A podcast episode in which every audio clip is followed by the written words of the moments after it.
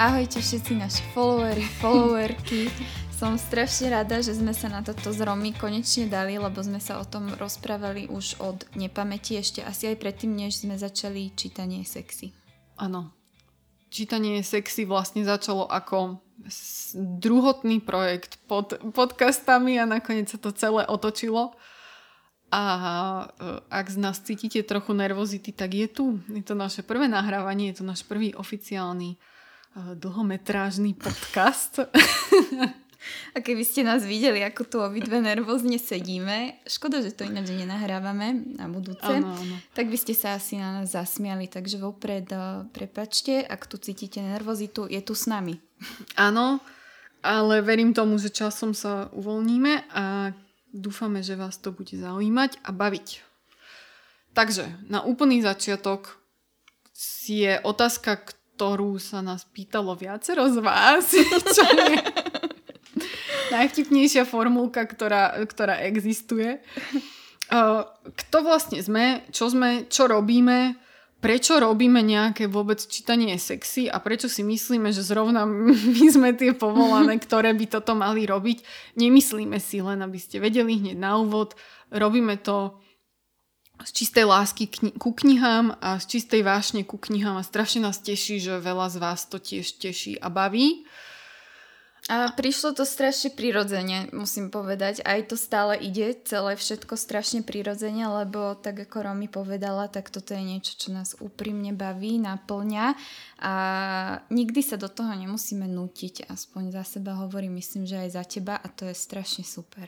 Presne takto, aj moja mamina mm, to presne spomínala, že sa to veľmi páči, ako to robíme a presne som vravela, je to tak, pretože to ide a vychádza to absolútne prirodzene z nás a, a toto sme naozaj my, e, reálne dve knihomolky, ktoré čítajú desiatky a desiatky kníh. A to sa stále nechytáme na také tie ozajstné knihomolky. Keď som sa dozvedela, že sú ľudia, čo prečítajú skoro 200 kníh za rok, tak som sa začala zamýšľať nad tým, čo iné v živote ešte stíhajú za Asi ten rok. Nič. Dobre, čiže na úvod by to asi aj stačilo. Myslím si, že hej. A teraz prichádza obľúbené otázky a odpovede. Áno, áno, drum roll. a Kiki, začni ty. Povedz mi a povedz nám všetkým, lebo ja ťa poznám. Uh-huh. Kto si, čo si študovala, čo robíš, čo, kde pracuješ, čo sú tvoje záľuby okrem kníh a, a tak. So a lot of you have been asking, ale nie. Uh, som zo Šamorína, ale k tomu sa ešte dostaneme, to je téma sama o sebe. Uh, chodila som celé detstvo od 6 rokov na britskú medzinárodnú školu a rok som prerušila a išla vtedy na maďarské gymnázium, lebo môj otec je maďar, takže som chcela, alebo teda on skôr chcela, aby som sa naučila aj maďarskú gramatiku čo na konci dňa som za to veľmi vďačná, lebo viem ďalší jazyk zadarmičko. Um, keby si našla. ako keby som ho našla. A po ukončení maturity uh, som išla do Londýna, kde sme tiež boli spolu, lebo však my sme boli na veľa miestach spolu. K tomu sa tiež dostaneme. Odtiaľ som išla na Miami, kde som študovala medzinárodné vzťahy a verejné vzťahy v tomto študovaní som sa dosť hľadala a myslím, že niekto sa nás aj pýtal, že ako sme vedeli, čo ideme študovať. Ja osobne som vôbec netušila, čo chcem študovať a neviem, či by som si vybrala rovnakú cestu, keby um, som mala ešte raz tú možnosť. Ale na konci dňa som rada, že to celé dopadlo tak, ako to dopadlo. Uh, pracujem teraz na Slovenskom olympijskom a športovom výbore.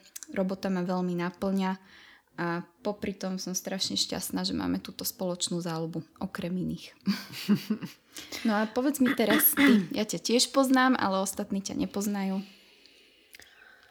Ja e, mám vždy extrémny problém s touto otázkou, pretože nikdy neviem, e, odkiaľ mám začať a vždy, keď čokoľvek začnem o sebe rozprávať, mám pocit, že sa chvastám a, a je, to, je to niečo, na čom potrebujem pracovať, ako buďme úprimné.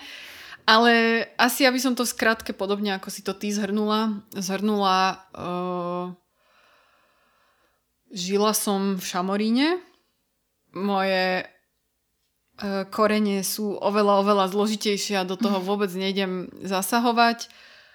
Následne som vlastne chodila 8 rokov do Bratislavy na 8-ročné gymnázium, ktoré bolo tiež bilingválne, alebo teda so zameraním na jazyky, takže, takže angličtina, nemčina boli môj každodenný chlebík, okrem iného. A mala som to šťastie, že som nebola na tejto strednej škole nútená do predmetov, ktoré pre mňa neboli vzdialené, typu fyzika, chémia, matematika, ale mohla som si vybrať zameranie, ktorým som sa chcela vybrať a to boli dejiny umenia a marketing, ktoré som následne po maturite spojila do produkcie. Konkrétne som študovala filmovú a televíznu produkciu najprv v Londýne a potom som dokončila magisterské štúdium na Vysokej škole muzických umení v Bratislave. Bola to veľmi zaujímavá škola z rôznych pohľadov. Som za ňu vďačná Neviem si popravde predstaviť uh, lepšiu školu na to, čo som ja osobne v živote chcela robiť. A to presne ako už aj Kika spomínala, sa nás aj niekto pýtal na Instagrame, ako sme vedeli. Ja som vedela len toľko, že chcem byť pri hudbe. A vedela som, že neviem spievať, neviem hrať na žiaden nástroj, čiže tá cesta k hudbe bude musieť byť nejaká taká backstageová. A presne tam som sa vlastne aj dostala a tým sa dostávam k mojim povolaniam, ktorých je, ktoré sa nedajú úplne spočítať na prstoch jednej ruky, pretože e, v našich slovenských reáliách robiť čokoľvek s hudbou a to potvrdí hoci ktorý z hudobníkov, je veľmi ťažké sa uživiť len, len jedným zameraním. A tak robím backstage manažéra pre uh, agentúru, ktorá organizuje najväčšie koncerty na Slovensku. Robím produkčného manažéra pre agentúru, ktorá organizuje Vivu muziku, čo je festival klasickej hudby. Chodievala som po koncertoch s Janou Kiršner ako jej osobný asistent a kvázi taký tour manažer. A predtým som sa dlhé, dlhé, dlhé roky venovala um, filmovej a televíznej produkcii a som rada, že už ju nerobím. a som strašne šťastná, že robím konečne hudbu a že robím to, čo robím a som veľmi smutná zároveň z toho, že momentálne máme pandémiu, ktorú máme a vlastne rok som nemohla robiť žiadnu z týchto robôt, ktoré ma naplňajú, živia a tešia a preto vzniklo vlastne čítanie sexy, za čo som extrémne vďačná, pretože to vyplnilo obrovskú dieru v mojej duši, keď to mám takto poeticky nazvať. Krásne si to zhrnula. Normálne ma to zaujímalo, ako keby som ťa ešte ani nepoznala. Fakt? Ano. Ďakujem. Ja som prekvapená sama zo seba, ako plynulo to zo mňa ano, išlo. Ano. Som aj premostovala ako profík. No a my sme dneska dumali, že o čom vlastne spravíme tento náš prvý podcast a vznikla taká myšlienka o knihách nášho, môjho života, Eh, čím by sme vlastne spustili takú sériu chronologickú rôznych období nášho života a zhodli sme sa, že by bolo fajn takto na úvod možno si tým tak trošku prejsť a naznačiť, o čom by sme chceli hovoriť aj v tých ďalších epizódach eh, a začíname pochopiteľne detstvom. Tak eh, možno začnem ja, keď Začni. si teraz hovorila ty. Začni. Uh, spisovali sme si knihy, ktoré sa nás dotkli, keď sme boli malé deti a na našom profile som viackrát už spomínala môjho deda, ktorý je pre mňa veľkým idolom a myslím, že aj pre teba, aj keď sa až tak dobre nepoznáte, ale obe nás má veľmi, veľmi rád a je to taká platonická láska. Áno. A uh, vlastne taký plagát, čo sme vyrobili k čítanie sexy, je, mu vysí presne nad nad jeho písacím stolom a každý deň mi píše, že sa na to pozerá, že sme jeho inšpiráciou, tak je to strašne milé. No a vlastne dedo ma priviedol k čítaniu, mm, lebo on bol vydavateľ a stále aktívne číta, veľa píše, napísal aj nám už dve recenzie, chystá sa na ďalšie. a on mi vždy aj čítal, keď som bola malé dieťa. Určite toto vytvorilo taký môj vzťah ku knihám a to, že vlastne môj voľný čas bol častokrát trávený nad knihami, tak za to vďačím dedovi a teda aj mojej mame, ktorá mi veľmi často čítala. A taká kniha, ktorá, ktorú by som si aj teraz veľmi rada prečítala, je Opice z našej police. Neviem, či si to ty čítala. Nie, nie, nie táto kniha išla mimo mňa, aj keď je taká dosť legendárna. Hej, napísala ju Krista Bendová a keďže ja milujem zvieratá, obzvlášť som vždy milovala plišákov, to bola proste moja číslo jeden hračka, toto bolo o rozprávacích plišakoch, tak ja si neviem predstaviť nič krajšie. Bolo to aj také napínavé, aj dojímavé a naozaj celkom hrubá kniha na to, že je pre menšie deti. A toto, táto kniha je proste navždy v mojom srdci. Takže toto je taká prvá, čo, čo sa mi vynorí, keď si predstavím, že mala Kiki si číta knihu. Čo je to pre teba? Pre mňa, podobne ako, ako si to mala ty, uh, mám jednu jedinú knihu, ktorú keď sa povie detstvo, tak mi napadne. Z tejto knihy mi ešte čítaval, predčítaval môj otec, keď som zaspávala ako dieťa, keď som ešte nevedela čítať a následne som ju zbožňovala. A už aj ako dieťa som ju milovala, pretože mala nádherné ilustrácie. Volala sa Deti z Bullerbinu, ktorá neviem vôbec odhadnúť, či je v našich uh, končinách nejakým spôsobom populárna. Videla som ale, že vyšlo, e, vyšla nová edícia, čiže znova existuje, ale už je s inými ilustráciami. Ja mám takú úplne pôvodné staré vydanie. A to je kniha, ktorú, ktorú do dnešného dňa si popravde rada prečítam a špeciálne v období Vianoc ju mám tak spojenú, pretože tam je jedna taká časť, kedy oni sa chystajú na Vianoce tie deti a, a je tam kopa snehu a vykrajú medovníky a chystajú večeru a je to krásne popísané a vždy si túto jednu časť v, v období Vianoc prečítam len pre taký vnútorný pocit. Je to jedna z tých vecí, ktoré vo mne navodzujú pocit Vianoc, keď Vianoce prichádzajú. Takže deti Bullerbinu od Astrid e, Lindgrenovej. Tak to si určite prečítam pred nasledujúcimi Vianocami. Áno, takže, takže tak. A, a určite, určite existuje aj viacej knížek z môjho detstva, ktoré uh, a keď zavolám a budem musieť zavolať mojej mamine, a opýtať sa jej mami, ktoré knihy som čítala ako dieťa, tak ona mi určite presne, presne povie, pretože priznám sa, že žiadna z ostatných sa mi až tak nezarili do pamäti. Čo sa mi vrilo absolútne do pamäti je, že moja mamina veľa čítala, veľmi veľa kníh a vlastne z toho aj pochádza nejaké také moje nadšenie pre knihy, pretože som ju vždy videla čítať. Ja si to tiež myslím, že pokiaľ deti vidia, že ich rodičia alebo teda blízke okolie číta, tak k tomu tak prirodzene inklinujú. Poznám veľa ľudí, čo nečíta vôbec a je to podľa mňa presne tým, že nevyrastali s týmto návykom, lebo ono to je trošku o tom návyku a nie každý sa vie proste začítať do knihy, lebo k tomu nebol vedený nikdy. Áno, áno a aj som s niekým si pamätám, že som sa rozprávala tak dávnejšie, že dúfal, že tým, že bude svojim deťom čítať, že začnú aj oni veľa čítať. A ja som sa opýtala toho človeka, že či ale aj on číta svoje knihy a, a pozrel na mňa tak zvlášť, že vlastne nie úplne. Ja si myslím, že v tomto je ten problém. Presne. Keď niekto nečíta, je super tým deťom čítať, ale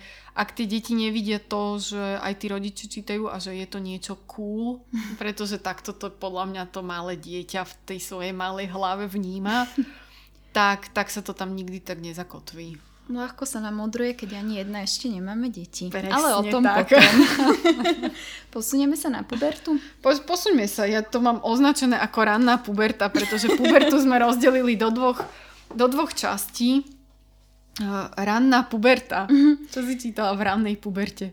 Neviem, kedy tebe začínala ranná puberta, ale mne sa pojem puberta dosť spája inak s tebou, lebo to sme ani nespomínali, že my vlastne tým, že obidve Romy vyrastala v Šamorine, ja, som, ja odtiaľ pochádzam, tak uh, sme sa poznali už ako malé deti a myslím, že prvý kontakt bol asi tenis. Tenis v štyroch rokoch. Tenis v štyroch rokoch a, potom aj naše rodiny sa kamarátili, takže bol tam nejaký ten kontakt, potom sme obe išli na iné školy A potom prišla puberta. Puberta. Rozumejte, 14-15 rokov. Kedy sme obidve podľahli čaru skateboardingu a stretli sme sa cez pokec v izbe Šamorinčania. Len aby som dokončila túto, tento príbeh, ja som na pokeci v živote nikdy nebola. Ja druhýkrát. Uh, prihlásila som sa tam z nejakého popudu, priznám sa, že sa nepamätám z akého, Puberta. E, puberta. Strávila som na pokeci presne 25 minút, kedy som v ňom natrafila na Kiku. Celá prekvapená som jej napísala, si to naozaj ty? Vymenili sme si telefónne číslo ešte v ten deň sme sa stretli Podľa v Šamoríne. Mňa o pár hodín. O pár hodín. Boli, boli, uh, bolo to pred koncom letných prázdnin a stretli sme sa v Šamoríne na námestí pri fontáne taká reunion po asi ja neviem, možno šiestich rokoch, čo sme sa tak akože obchádzali, pretože sme každá začali chodiť na inú školu. Takže uh, puberta. S odhodlaním byť skaterky, ale tiež o tom potom. Uh, pre mňa sa puberta spája s takými rôznymi chick flicks a k tomu podľa mňa tiež sa ešte dostaneme uh, také rôzne Mm, neviem, či úplne kvalitné literatúry. Vtedy som začala vo veľkom čítať všetko, čo som našla, mm, lebo som veľa času trávila sama. Ja som nikdy nebola nejaký social butterfly. Pamätám si, že som od babky vtedy zobrala asi 10 kníh Rozamund Pilčerovej. Nerada sa za to Tým priznávam, si sa nikdy ale... nepriznala. Áno, čítala som asi fakt, že kompletne všetky, lebo som vtedy dosť často chodila k babke a vtedy sme každú stredu na STV jedničke pozerali Rozamunde Pilčerovú, tak potom ma to náramne bavilo si to ešte aj prečítať celé. Takže uh, neviem, či chcem spomínať všetky tieto zahambujúce kúsky literatúry, ku ktorým som sa dostala. Um, potom tam bol samozrejme Twilight Aha. a Harry Potter, to bola Aha. taká rana puberta. Uh, Harryho Pottera som milovala a pamätám si, že inak ešte prvý diel som mala asi 6 rokov a ešte mi ho prečítavala mama tie prvé kapitoly, tak to je také milé, že jedničku hej. ešte mi čítali. A potom prišla už v tej neskoršej puberte kniha uh, Diagnoza F50 ktorá sa vlastne venuje poruche príjmu potravy, s ktorou sme sa obidve celkom pasovali v tej neskoršej puberte. Takže to vo mne zanechalo celkom takú stopu a prvýkrát som si povedala, že wow, niekto píše presne o tom, čo sa práve vo mne deje, že ako to je vôbec Tak to bol reálny príbeh, Áno, ktorý bol... vlastne napísala baba, ktorá prekonala bulimiu. Hej. A vtedy som asi naozaj pochopila, že akú silu má tá literatúra, že niekto, aj keď toho človeka nepoznáš, tak ťa úplne absolútne pochopí, možno ti dá aj nejakú tú radu do života a zrazu sa cítiš, že v tom nie si sama. A s týmto sa mi veľmi spája tá puberta a v tomto ma veľakrát knihy zachránili. Rozumiem, mala som to veľmi podobne a čo sa týka také tej úplne najrannejšej puberty, tak samozrejme Harry Potter tam bol, boli tam určite aj nejaké iné, ne, nechcem nazvať ich nekvalitné knihy, ale, ale nejaké takéto podobné Rosamunde Pilčerové. Konkrétne som nikdy nečítala ju, ale určite sa tam našli nejaké, nejaké neřesti.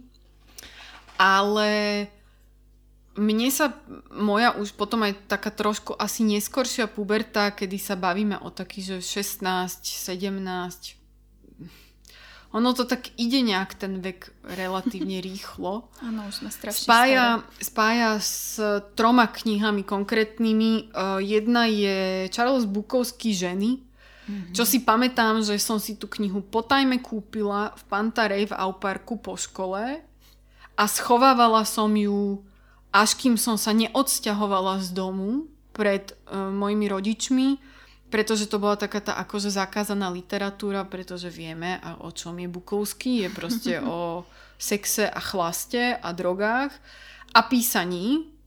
A ktoré, vulgarizmoch. A vulgarizmoch. Takže túto knihu si pamätám, že som schovávala pod matracom doma, pod postelou a čítala ju ako niečo zakázané. Priznám sa, že keď som sa k nej vrátila pred asi dvoma rokmi, uh, som sa zamýšľala sama nad sebou, že prečo som z tej knihy bola taká unesená. Mm, ja myslím, že práve preto to, pretože som to vnímala ako niečo zakázané. Keď prvýkrát čítaš Bukovského, tak podľa mňa ťa tak nadchne, že niekto tak no, ale... píše o veciach, ale... Áno, ale veľmi veľa ľudí brutálne pobúri. Ja som sa stretla s mnohými babami, ktoré, ktoré reagovali a dokonca aj s mužmi, ktorí mi vraveli, ako si toto mohla čítať, veď to je úplne príšerné a veď to je, je ako rozumiem tomu, uh, myslím si, že Bukovský má svoje kvality, ktoré sú neočkriepiteľné. Myslím si, že píše dobre mm, a už ten, ten, ten jeho jazyk, ktorý používa a ten jeho štýl v akom sa nesú jeho knihy, je jemu svojský, ako je to, je to love it or hate it a v podstate asi aj to mi je na ňom sympatické na jeho tvorbe mi je vlastne toto sympatické, že to nie je žiadne také medzi. Človek mm. proste jednoducho, keď si tú knihu prečíta, tak si ju zapamätá. Buď si ju zapamätá, že sa mu veľmi páčila, alebo že si ju zapamätá, že sa mu extrémne nepáčila, ale pamätá si ju. To som práve išla povedať, že on je fakt rozpoznateľný autor a to je podľa mňa obrovská kvalita, lebo nie každý si nájde tento svoj hlas, ktorým sa môže píšiť a ľudia ho podľa toho spoznávajú. Keď by som tak raz písala. Áno, áno, áno. Ak tu počujete náhodou nejaké mlaskanie, je to... Nie som to ja. Nie, je to tuto uh, čilák, ktorý je Kikin psík, ktorý sa tu teší z toho, že tu je s nami. A počúva nás. A je, počúva je to nás. naša prvá posluchačka vlastne. Áno. Uh, druhou knihou z tejto mojej puberty je kniha Životopis Anthonyho Kiedisa z Red Hot Chili Peppers, pretože to bolo obdobie, kedy som im absolútne prepadla a kedy sa začala aj formovať taká tá moja absolútna láska k hudbe a všetko s ňou spojenému. A keďže to bolo obdobie, kedy ešte internet fungoval veľmi mm, málo, a neexistovala vec ako sú sociálne siete, kedy si človek o svojom oblúbenom spevákovi alebo kapele momentálne nájde ešte aj to, akú kávu pije a kedy chodí na záchod s prepáčením, tak som bažila po akomkoľvek kúsku informácie o, o Antonym, do ktorého som sa absolútne zamilovala a, a prečítala som tú knihu, keď som ešte poriadne ani nevedela po anglicky a musím povedať, že táto kniha je jedna z vecí, vďaka ktorým som sa naozaj naučila po anglicky, pretože som ju čítala bezmála 15 krát. A každým razom som rozumela viacej a viacej a viacej a a je to do dnešného dňa jedna z mojich najobľúbenejších kníh a je to kniha, ku ktorej sa pravidelne vraciam a ktorú, ktorú naozaj považujem za absolútnu top, top knihu môjho života. Uh, presne z týchto takýchto osobných um, dôvodov. Nuž a tretia kniha, ku ktorej uh, sa mi viaže a spája puberta, je presne podobne ako Makika. Ja som si zase pre istotu prešla anorexiou, aby sme to my dve mm-hmm. tak ako pokryli celé. Máme toto. to vyvážené. Presne tak. Doslova. Áno, e, nenechali sme nič na náhodu. A pre mňa to bola kniha, ktorá sa volá Unbearable Lightness, ktorú napísala e, Portia de Rossi. Neviem, či presne takto sa vyslovuje to je meno, ale každopádne je to e, žena Ellen DeGeneres, ktorú podľa mňa pozná úplne každý. Ona si podobne prešla anorexiou a táto kniha je vlastne taký ten výsek z jej života, kedy si touto chorobou prechádzala. Čítala som tú knihu, priznám sa, z počiatku ako návod a neskôr ako výstrahu. Hmm. Keď už som bola za, za, za všetkými týmito mm, nepríjemnosťami, e, do dnešného dňa si tú knihu prečítam len pre nejaký pokoj na duši, aby som sa uistila v tom, že, že toto už naozaj si nechcem nikdy zažiť a už si nikdy nechcem prejsť týmito stavmi, ktoré som zažívala. Ja to mám podobne s tou mojou knihou a ty si mi spomínala, že túto knihu si si kúpila, keď uh, sme boli obe v Londýne. Áno, áno, to, vtedy... už, to už som mala 18, čerstvých 18 a vtedy som ju čítala prvýkrát a, a do dnešného dňa nie posledný. A vtedy nám ešte pekne šibalo. Vtedy nám povedať. ešte... Oh, to bol taký vrchol asi toho celého obdobia asi. spojeného so zmetkom v hlave. Čo študovať, či sa vrátiť, nevrátiť, frajeri, nefrajeri, rozchody prvé. To bolo pre mňa jedno z veľmi temných období a keby tam nie sme spolu, tak popravde neviem, ako, ako by sme dopadli. No ako, ja si myslím, aj keď teraz sa mi už mudruje ľahko, ale myslím si, že by sme dopadli dobre. Dobre. Ale, ale áno, bolo to... Ono, keď si to tak človek vezme, tá 18 je taká vysnívaná a, a glorifikovaná až, ale naozaj mám pocit, že s ľuďmi, s ktorými sa rozprávam, bolo presne obdobie 18-19 rokov jedno z najzmetenejších a najtemnejších období. Málo kto mi povie, že Ježiš, 18 to bolo super. Hmm. Nie, všetci sú takí, že niečo sa končilo, niečo nové, úplne neznáme sa začínalo, človek zrazu začal mať absolútne odlišné očakávania od svojho života než doposiaľ, respektíve padli mu staré očakávania a ešte sa nepostavili a nemal ešte tie nové hrozné obdobie, náročné, ťažké a, a myslím si, že je dôležité sa o tomto rozprávať. Určite. A jednoznačne si myslím, že nám obidvom veľmi pomohli knihy v to tomto období, ktoré sme hotali jednu za druhou. Bola to určite taká terapia a veď o tom sa aj chceme ano. rozprávať, že čítanie je vlastne forma terapie a sú knihy, ktoré naozaj vedia byť nápomocné vo všetkých situáciách. A máš pravdu, že je dôležité sa o tom rozprávať, lebo keby vtedy som počula niekoho, kto mi hovorí, že v 18 som prežíval fakt náročné obdobie, tak by som to asi brala s väčšou ľahkosťou a nemala by som na seba také ťažké a, očakávania. Toto, tieto, tieto nároky, ktoré... Uh, a myslím si, že detská teraz pre nás 18 bolo pred desiatimi rokmi. To ale, hrozne. Áno, ale mám pocit, že deti, pretože ako priznajme si to, v 18 si ešte absolútne dieťa, mm. to majú v dnešnej dobe ešte ťažšie podľa mňa. Je to, to ešte náročnejšie, majú oveľa viacej možností, čo v konečnom dôsledku je e, častokrát na škodu, pretože to ešte viacej človeka metie. A nutí porovnávať sa s ostatnými. My a sme sa vtedy porovnávali možno so spolužiačkami a Max s nejakými ženami z nejakého časopisu, ale teraz keď si otvoríš ten mobil a vidíš tam toľko materiálu na porovnávanie sa, znevažovanie seba samej, že ja mám 28 a ešte stále sa s tým neviem úplne popasovať, Presne neviem, tak. ako to robia mladšie. Presne tak, a keď aj vidím tie ročníky tých mm, momentálnych celebrít, ktoré sú niekedy mladé 15 rokov a už majú milióny followerov na Instagrame, neviem si úplne predstaviť e, mať momentálne 15 rokov a nejakým spôsobom sa s tým vyrovnávať. Musí to byť naozaj veľmi ťažké. A myslím si, že, že jedna z odpovedí na tieto ťažké otázky jednoznačne sú knihy. Pretože dostane človek uh, úplne iný pohľad na svet.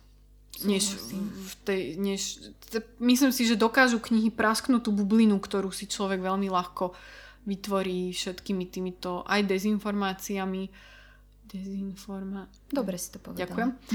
A aj všetkými týmito uh, informáciami, ktoré sú naozaj na, na, do, dostupné na dotyk palca. Je to náročné. Súhlasím a pre mňa sú knihy častokrát také pochopenie, že niekto ma pohľadka po hlave a povie mi, že nie si v tom sama a ja si tým prechádzam, aj keď to možno nie je to isté. No, Puberty sme asi, pubertu sme rozobrali úplne na drobné, ale ešte sa jej budúcnosti podľa mňa budeme venovať, lebo sú tam kúsky literatúry, ktoré stoja za ďalšiu diskusiu. Uh, presunieme sa na dospelosť, alebo máš ranú dospelosť? Mám, mám poznámku napísanú ranná dospelosť, ale priznám sa, že už neviem, čo som pod ňou myslela a ktoré knihy mi do nej spadajú, pretože uh, asi od 24 rokov um, som začala čítať ale ako vždy som čítala intenzívne, ale v tej 24 sa to u mňa zlomilo naozaj, naozaj na, na absolútne veľkú intenzitu, aspoň v mojich, pre mňa, v mojich pomeroch intenzitu. Súviselo to aj s tým, a tým by som nadviazala, súviselo to aj vlastne s, s tým, že som začala chodiť s mojim terajším frajerom, s ktorým sa mi spájajú z toho úvodu dve knihy veľmi intenzívne. Jedna je Norské drevo od Murakamiho, uh-huh. ale do toho nechcem teraz zachádzať, pretože Murakami pre nás dve je kategória sama o sebe. Čiže Murakami bude mať svoju časť bude. v podcastoch absolútne svojsko, myslím si, že absolútne za, zaslúžene. A druhá kniha, ktorá sa mi spája s mojim ranným randením, s mojim terajším frajerom, uh-huh. je, je Pena dní od Borisa Viana ktorá u nás vyšla uh, pod vydavateľstvom Pohoda, respektíve pod agentúrou Pohoda, ktorá organizuje festival Pohoda, ktorú si podľa mňa uh, vydali pre radosť, pretože t- t- to vydanie knihy naozaj je pre radosť. A je to jedna z mojich najobľúbenejších kníh, pri ktorej som sa smiala, tešila, plakala a mám ju veľmi intenzívne spojenú uh, s týmito začiatkami lásky. A myslím, že táto kniha je aj na profilovke nášho profilu, ano, nie? Áno, áno. Tá kniha otvorená na rifliach, tak to je pena dní. To je pena dní, presne tak. Tiež je to jedna zo starých fotiek a dodnes k nej mám vrúcný vzťah. Keď si hovorila o knihe, ktorá sa ti spája s ranými začiatkami vzťahu, tak som sa zamyslela aj ja nad tým, ktorá kniha e, bola tá, ktorá sa mi spája s mojim terajším frajerom a pre mňa je to um, Love Warrior, teda bojovnička za lásku uh, od Glennon Doyle. Uh, Glennon Doyle je vlastne uh, manželka Abby Wambach. Neviem, či ju poznáš. Ona Vôbec je mi veľmi, tie meno nič nehovoria. ona je veľmi známa futbalistka pre americkú reprezentáciu. Um, a ona vlastne písala o svojich vzťahoch. Ona predtým žila ako heterosexuálka, teraz je už homosexuálka. Uh, je to naozaj zaujímavý životný príbeh a ona písala o svojich uh, takých veľmi ťažkých životných situáciách, aj o poruche príjmy potravu, aj, e, potravy, aj o alkoholizme, o rôznych závislostiach a písala veľmi surovo o tom, ako sa z toho dostala. Je to memoár, ale slúbujem, že je to iný memoár než čokoľvek, čo ste kedy čítali a nechcem zachádzať pritom do úplnej hĺbky, ale mne osobne veľmi pomohol a keď som ho čítala, tak som si stále len hovorila, komu každému by ešte mohol pomôcť. Takže toto sa mi tak spája s môjim vzťahom, lebo vtedy som si aj tak upratala v hlave priority, čo vlastne od života chcem, čo hľadám a to sa mi tak veľmi pozitívne spája s môjim terajším priateľom, lebo som to našla. Very nice. Dúfam, že to počúva. Slzy na krajičku. E, priznám sa, že stále som túto knihu nečítala a už si ju musím prečítať. Ja si to hovorím o pene dní, takže myslím, že ešte stále máme to read list celkom. Ježiš Maria, ten, ten, ten nikdy neskončí podľa mňa. A, a možno ešte medzi také tie dospelácké knihy v úvodzovkách dospelácké, áno, pretože sa naozaj nepovažujeme za dospeláčky ešte stále. Uh, je jednoznačne Hemingwayová tvorba, oh, áno. ale uh, ako som zistila, um, je to myslím si, že uh, taká oklieštená Hemingwayová tvorba, alebo teda taký veľmi konkrétny výber z Hemingwayovej tvorby, kam pre mňa osobne, čítala som viacej kníh samozrejme od Hemingwaya, ale tie dve najobľúbenejšie jednoznačne patrí Rajská záhrada, Garden of Eden a Movable Feast, ktorý u nás prekladajú ako pohyblivý sviatok. Áno, dostala som ju od teba, myslím, že na minulé Vianoce. Áno. A obidve rovnako zbožňujem, takže s týmto výberom absolútne súhlasím. Takže to sú také tie, tie dospelácké knihy a ktoré ešte v, také, pri ktorých už naozaj som sa potom aj cítila ako dospelák pri tých knihách, sú z vydavateľstva Absint, a špeciálne teda mám obľúbenú ich edíciu Prekliatí reportéri, kde som čítala už niekoľko kníh. Okrem toho, že tie knihy nádherne vyzerajú v knižnici a chválim absolútne, absolútne celé vydavateľstvo, ktoré by the way nás nesponzoruje. Toto nie je podpora. uh, iba, iba naozaj mám nadšenie pre ich knihy, pretože ja viem, že sa hovorí, že nemáme súdiť knihy podľa obalu, ale ako priznajme si to, každý to trošku robí a robíme. A, a tieto knihy krásne vyzerajú a ešte viacej sú naozaj neuveriteľne kvalitné a, a pre mňa predstavujú uh, slovné spojenie kvalitná literatúra, pretože sú to veľmi uznávaní spisovatelia, veľmi zaujímavé a, a myslím si, že dôležité a v časti palčivé témy, ktoré treba naozaj rozoberať a o ktorých sa treba rozprávať. A je úžasné, že máme na Slovensku vydavateľstvo, ktoré sa venuje a takto špecializovane venuje m, mm, takýmto veľmi dôležitým témam. Chválime absint. Uh, pre mňa ešte je to, nie je to vydavateľstvo, ale je to autor, ktorý sa mi spája s dospeláckými knihami a to je Irvin de Jalom, ktorého máš rada aj ty. Áno, áno. Uh, Irvin de Jalom je psychoterapeut a veľmi známy psychoterapeut, uh, ktorý začal ako jeden z prvých písať o svojich pacientoch, ale bez toho, aby spomínal mená a bez toho, aby uh, teraz im nejak narúšal súkromie. On vlastne opisoval tie svoje terapie a veľa ľudí mu aj uh, ho uznáva za to, že vlastne priniesol psychoterapiu na povedomie a ľudia o tom začali rozprávať tak, ako keby to bola normálna vec, lebo to aj je normálna vec. Opisoval to ľudsky, okrem toho, že je úžasný psychoterapeut, tak uh, má aj veľký spisovateľský talent a napriek tomu, že tie témy sú veľmi ťažké a zachádza do veľkej hĺbky, čo sa terapie týka, tak je to stále pútavé, teda aspoň pre mňa to vždy bolo zaujímavé čítanie a toto sa mi tak spája s dospelosťou, lebo otvára témy, ktoré myslím, že každý sme sa dotkli aspoň jednej z nich a naozaj odporúčam jeho literatúru každému. Jeho posledná kniha vlastne bola autobiografická, kde robil terapiu sebe samému a to bolo pre mňa absolútny zážitok toto si prečítať. Takže všetkým dospelákom aj nedospelákom myslím si, že toto je vynikajúci typ. Áno, odporúčam aj ja. Vďaka Kiki som ich čítala niekoľko tých kníh, myslím, že tri.